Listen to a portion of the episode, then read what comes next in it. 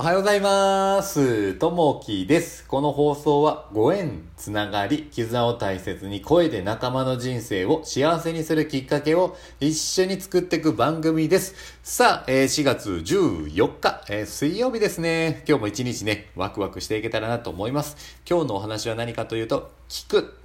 聞くということですね。はい。ちょっとこれについてお話していきます。えーそうそう。えっ、と、今日はですね、夜、まあ仕事が終わった後に、こう週1回ぐらいしてるんですけども、あの、話し方の練習というのをね、えーこう経営者の方が来られたりとかですね、あのーして、えーこう皆さんで話をこうする、スピーチの練習ですね。そういったものを今日は10分間一人でスピーチをして、それに対してこう評価をしてもらう。で、交代交代でやっていくというふうなをね、えー今日夜やろうかなっていうのがありまして、それに参加するというとこをしてます。これ何がいいかというと、やっぱり自分がこう話すっていうのを自分がこう伝えるということがもちろんあるんですけども、もっとそれ以上に大切なのは人の話をしっかり聞く。聞いて、それでいいところ、悪いところ、えーこうした方がいいよっていうのをしっかりね、自分の意見を持ってしっかり伝えるというとこですね。そうすってまた自分のこれを活かしていけますんで、またそれを聞いてもらって、まあ評価してもらうというとこですね。なんで、まあ話すというところ以上にやっぱ聞くというところにね、えー今日もね、重点を置いていけたらなと思っております。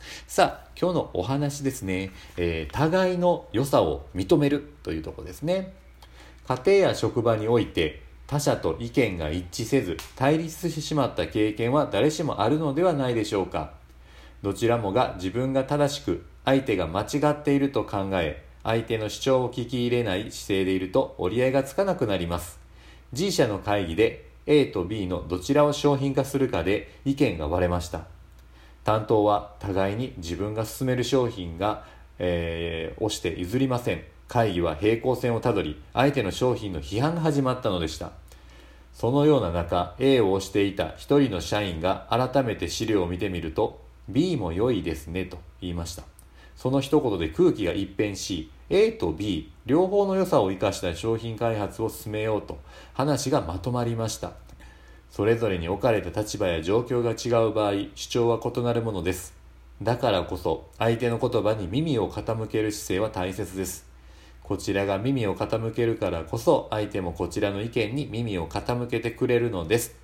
今日の心がけ相手の意見を聞く耳を持ちましょうというとこですね。はい。このね、やっぱこう大切やなっていうのはやっぱあります。えーこう仕事にしろ、まあ、プライベートにしろ、まあ自分のね、ちょっとプライベートの話、過去の話を出すとですね、えーね、あの以前こう夫婦関係のところでですね、あの、こっちがこう、これが正しいよって、向こうもこれが正しいよっていうふうにね、えーやっぱこうお互い言ったりするんですね、思ったりするんですけれども、やっぱ折り合いがね、つかなくて二人で、えーどっちも折り合いつかない場合はですね、あのやっぱり話が一歩通行になってしまうんですね。それがちょっとね、降りた、降りた時ですね、相手の意見に耳を傾けてみる。えー、いた時にですね、今までちょっとうまくいかなかったことがですね、なんかスムーズにスッとね、えー心の耳が落ちたような形になって、で、相手の聞ける、聞けることによって、で、なんか、一一つね、変わったような感じがするんですね。で、そこから前に一歩こう進んでいけるような感じになったんですね。うん。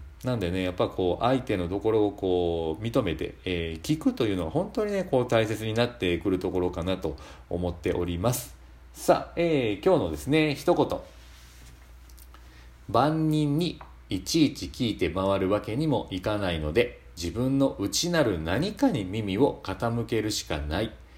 ディビッド・リンチさんのお言葉ですね。うん。いろいろね、こう人の意見こう聞いて、いろいろ話聞くっていうのはすごいこう大切で、その中で最終的には自分で最後にこう決めるというところですね。えーいうところもやっぱりこう必要にね、えー物事は最終的には自分自身でこう決めていくというところがね、やっぱ大切になってくるかなと。まあ、その中でね、人の意見もしっかりこうこう聞き入れていくというところがね、やっぱりこう大切なんじゃないかなと思います。あ今日もね、今日聞いていただきましてありがとうございます。またね、もしね、あの、いいねとかコメントがあればですね、えーいただけたら嬉しいです。今日もあなたにとって最高の一日になりますように。じゃあね、またね、バイバイ